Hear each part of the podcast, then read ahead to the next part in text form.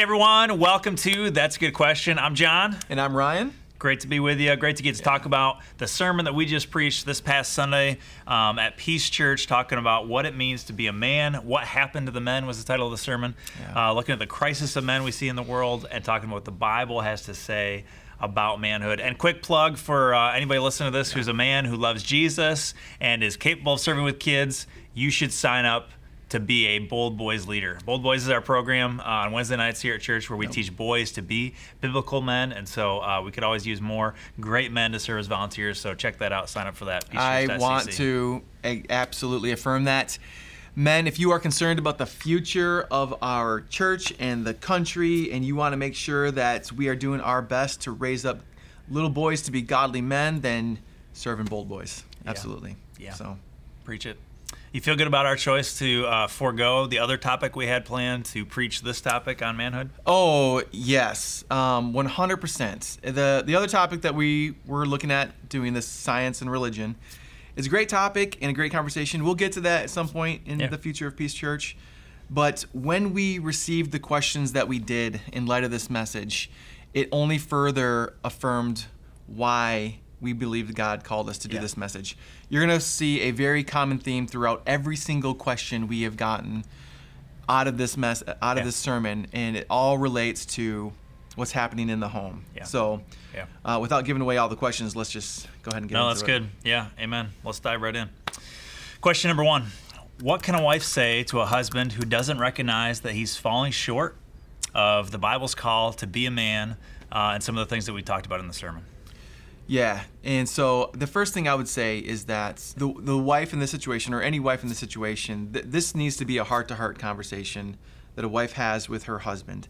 Um, this is not something that a husband needs to hear about from a third party that his wife feels this way, or the you know the wife shouldn't be going to other people to talk about this.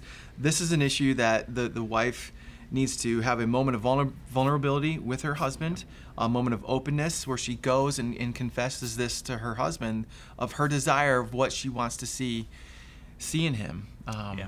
How would you what would you say to this? Share your heart, do it with love, Yep, pray for him, absolutely. do it with encouragement. I think a lot of men are, um, if they're not leading, they're um, probably feeling intimidated or afraid.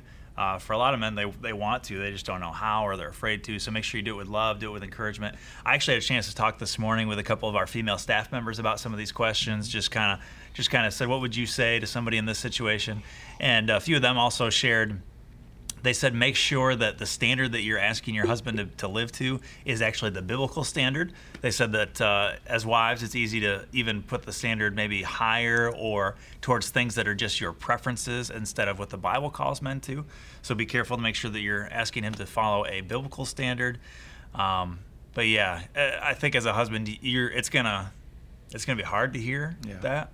But if your wife does it with love, with care, um, comes straight to you one on one in the right setting, then Yeah. man, we want to hear it and we want to grow. Well, that's just what I was going to say. Is so so any man who has this conversation with his wife, Yeah. out of coming out of this video. Yeah.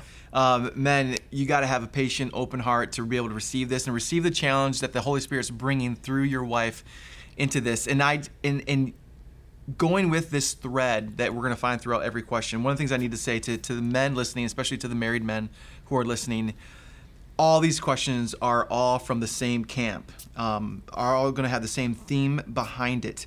And what you need to hear from this men is that th- I think the world out there is painting this picture that men are domineering um, and they're hyper controlling. And while there are maybe some examples of that, what we're seeing with the questions we got is that women are longing, wives are longing for their husbands to, to spiritually lead in the home that they feel like it's not happening and they want to see it happen.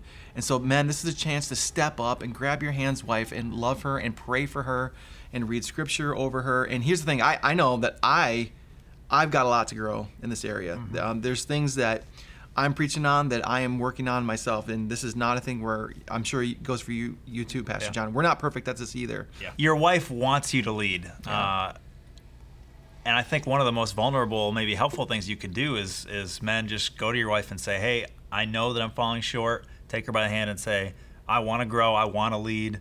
Um, I'd be happy to hear some feedback. Be gentle. Yeah. I want to hear some feedback, and I'd love to learn to lead better. Yeah, as So, my partner, how help me how I can get get better. What what do you what do you want to see happen? Have that conversation. Yeah. Know? Good. Question number two. As a wife, how do I encourage my husband to lead our family in Bible reading and prayer without nagging him? Uh, and then this question says, I would love for my husband to lead our family. So, just like we just said, that same sort of feedback. The wife saying, I want him to lead. Uh, how do I help him lead? And specifically in the area of spiritual leadership, uh, Bible reading and prayer. Yeah, I want to echo something you said earlier. Let, us make sure that we're having a biblical standard Yeah. for our husbands. That um, no one, we wouldn't want anyone to think that their husband needs to be this Bible scholar now who is deeping, who is digging deep into the the Greek and the syntax of the language here. Like the, what we're talking about is picking a passage and reading it and just sharing some thoughts on that and how God is speaking through this passage. So, I- you know, how do I how do I uh, encourage this from my husband?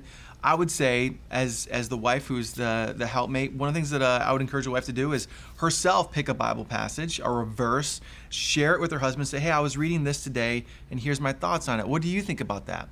Um, open that door for him to share some Yeah. thoughts, and then the then the wife can just say something like, "Hey, why, why don't tomorrow you pick a passage, just one verse, um, and share with share with me what you think about it, and I'll share tomorrow what I think about it." And again, that's not that's not about a nagging way, like where you're constantly telling a husband what he should be doing all the time. Yeah. Uh, but you're engaging the process as well. And and how would you how would you? Yeah, yeah, or even maybe even start with uh, even before sharing his thoughts, uh, even just asking him to read. Just say, um, "Sweetheart, would you mind tomorrow before bed? Would you read me a passage of scripture before you go to sleep? I'd just love to hear the Bible. Would you mind reading me a verse of the Bible before we go to bed? And maybe even just point out a book. Let's just read our way through Matthew or, or pick Yeah. another book or a psalm."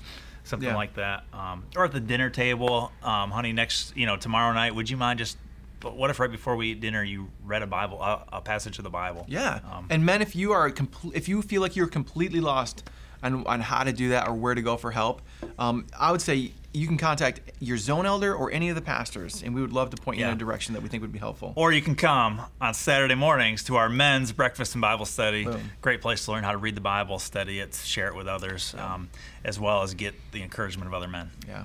So, good, good, good. Question number three. If you have put down your husband or ex husband in front of your children, not only should that stop, but do I owe an apology to my kids? Great question. I would say yes, you do owe an apology to your kids. And here's what also is happening. Not only is I think that the right thing to do, but what you're doing is you're you're modeling something for your children that I don't think they will understand the value of right now, but as they get older, they will come to appreciate and they'll see the value in it. And that's what it really means to, to plant seeds in our children. Yeah. Uh, knowing that the things that we are instilling in them, they may not understand and we may not see the fruit of in the moment, but in the years to come, as we consistently model godly behavior. It's going to develop godly kids who are going to come to see that we are doing something different than the world, and we're going to see fruit from that that I know will produce great things for generations. Yeah, yeah. Being a godly person doesn't mean being perfect. We know that. Uh, being a godly person means trying to follow Jesus and being able to repent when we don't Yeah. follow Jesus appropriately. So being able to go to your kids, what a great example to just sit them down and be able to say, "Hey, um, in the past I've said this or that about your dad or about your mom, if on the other side." Um, and I was wrong. I shouldn't have said those things. Um, neither of us is perfect. We're both broken, sinful people. We both have our faults, and uh, I shouldn't have talked about that in front of you kids. And so I'm sorry for that. Yeah. It's a, what a great example for the kids. I think saying I'm sorry and showing that model of repentance is among the most powerful things you can do for your kids. Mm-hmm. Yep. Next question. What if I married a man that doesn't lead our house in a godly way? And uh, as we read kind of the rest of this question, which didn't get included, I kind of got the sense that they're maybe saying that this is somebody who's not interested in leading in a godly way. So before we've talked about men who maybe want to lead in a godly way but are falling short, uh, this question is more like this guy is not interested in leading in a godly way. Um, so what does a wife do if she's in that spot? Yeah, I've I've uh, I've been taking the, the chance to to lead off with answering. I'd love to hear your initial thoughts on this. Nice, nice. Turn around me. I like that. Appreciate that. Um, well, like we said uh, before, I think uh, depends on the situation, but you know, you want to pray for, encourage, try to help your husband grow. Um, one of the things I want to be quick to say is that if uh, if what this question is saying is that the man is not a godly man, maybe meaning maybe he's doing things like he's an abusive man, Uh, we never want to encourage a woman to stay in an abusive spot. Uh, if you are being abused, please find help. Please reach out to a counselor, a professional, reach out to the church. Uh, we'd love to help you find a place where you can be safe. Um, so we never want to encourage anybody to stay in an abusive spot where they're being hurt. Find some help. Um, but God calls us to try to to try to grow and to try to help our spouse grow, um, kind of like we've talked about already. Yeah. Paul talks um, in 1 Corinthians 7, he, he speaks to husbands and wives who have married people who are not believers. Let's talk about that for a 2nd Mm-hmm. Um, and in those situations, he says if the unbelieving spouse wants to stay, then you should stay married to them. Because he talks about how when a believer is married to an unbeliever, um, and, and, and just to cl- clarify, this is a context where people are coming to Christ.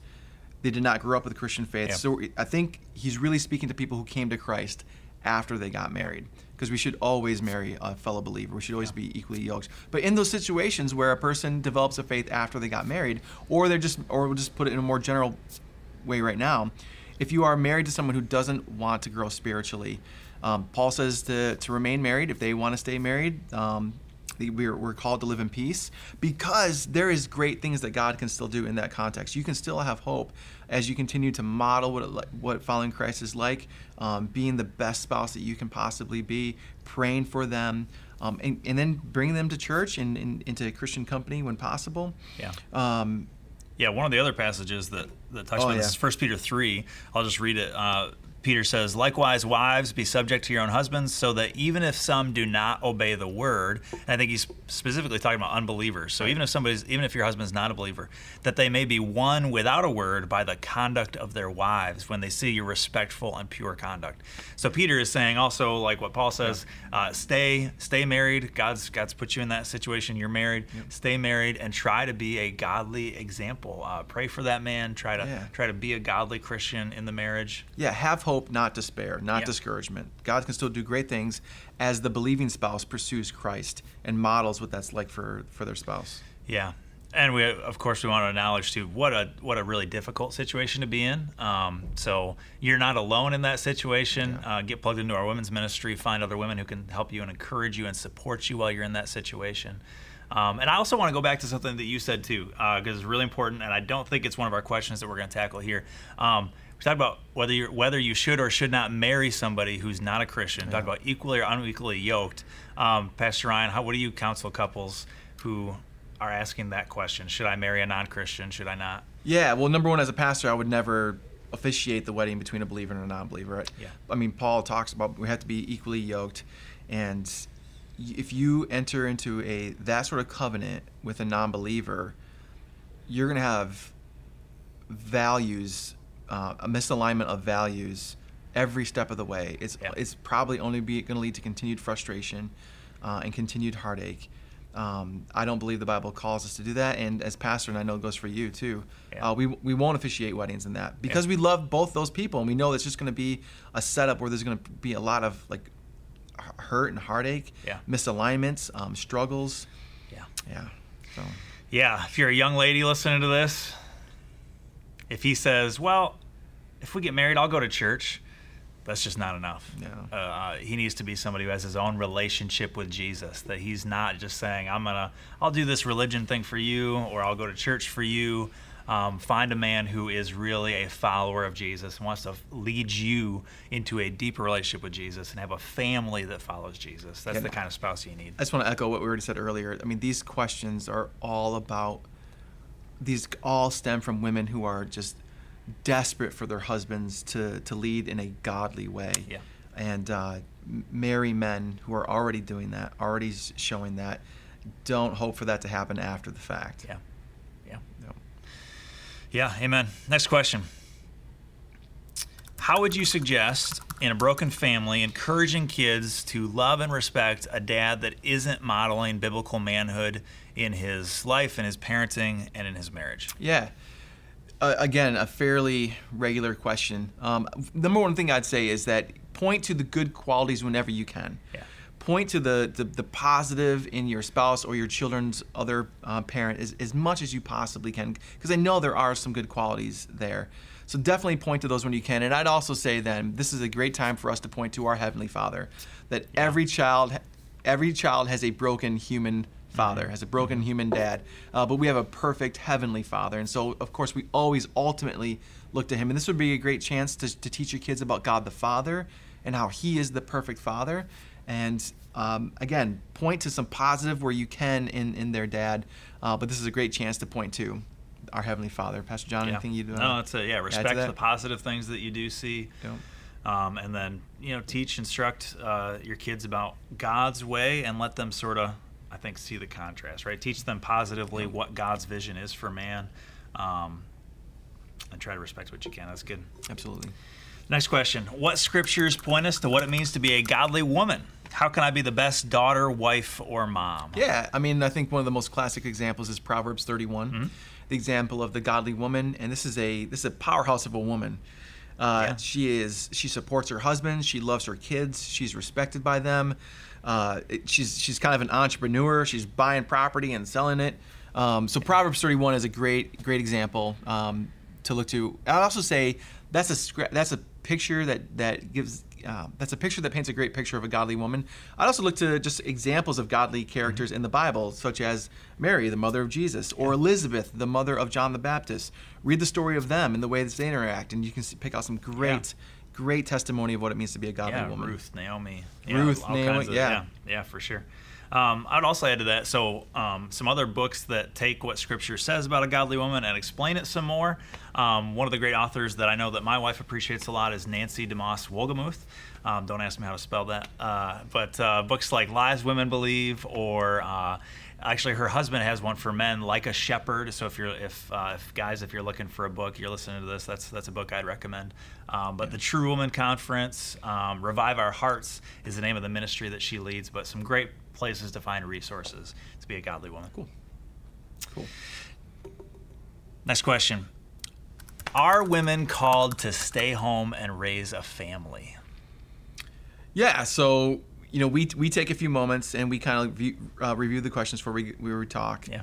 Uh, before we talk on video, and this one this one got a lot of conversation from Yeah. us, right? I almost wish we could go back and record that conversation. yeah. Uh, but how would you begin to answer this? Yeah, I think the simple way we put it at first was some are called to that, some aren't, and some can't be called to that. Um, scripture doesn't give any uh, prohibition to a woman working. Proverbs 31, like you just mentioned, has a woman who's an entrepreneur. She's she's making money. She's making deals. She's she's uh, she has an income.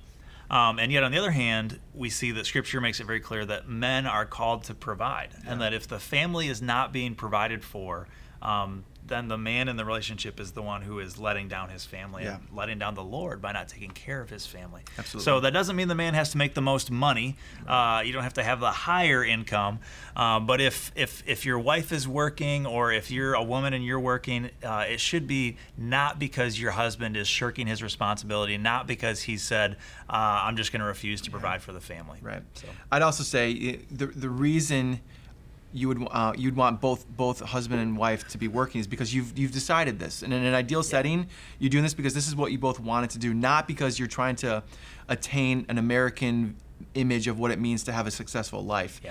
Um, but that that's something that you agree on because it's what you want for your family, not because of worldly desires to Yeah. to attain worldly things.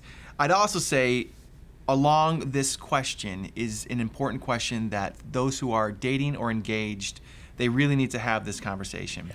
Uh, I'm working with a, a younger couple right now where they are they're younger, they're looking at getting engaged, and they're talking about their future life together. And the boyfriend is is pretty clear on his expectations that there will there will be a dual income. Um, that the, the the type of life that he wants to have and wants to build for the family necessitates a dual income. Um, with the type of cars he wants to drive and the vacations they want to have and those sort of things. The the girlfriend, on the other hand, is not so sure that that's the life that she wants to have before her. Um, that she's willing to give up certain things so that she can stay at home. That's her ultimate would ultimate hope and dream would be to be able to stay at home. And my counsel to them is they cannot get married not having that settled. Yeah. Um, that that that that's a philosophical Yeah. fork in the road about a life together and Values, um, principles, values yeah. and principles, hopes and dreams, Yeah. kids, uh, involvement with family, and Um, so as we look at this, going back to the original question, are women called to stay home and raise a family? Again, we're we're not going to point to any biblical prohibition for, for women working because we don't see it there. Um, that's something that I think each couple needs to figure out for the life that God's called them to. Yeah. So It's good. Last one. How does a single mom raise godly boys? yeah, this is a great question. I'm so thankful that this question came across. It gives Yeah. us a chance to speak into this. How does a single mom raise godly boys? Um, I had I was I was being raised by a single mom for Mm. a little bit of time, and so here's what I'd say: uh, single moms, here's how you raise godly boys. You do it in the power of the Spirit, guided by the Word of God, with a faithful church around you to come around you and to help lift you up and support you, uh, with godly men in the church to step in and show your young boys what a godly man is like, and bold boys would be a great place for that. There you go. That's it. So.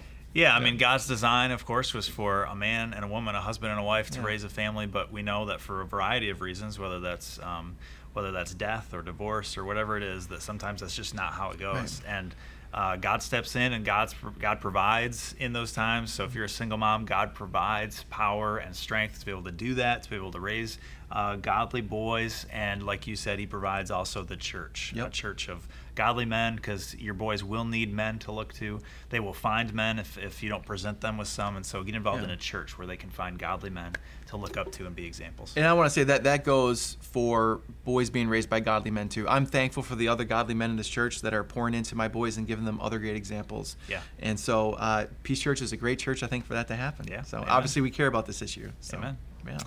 Awesome. Thanks, everyone. It's been, that's a good question. Thanks for all your questions. Yeah. Excellent questions. Have a great week.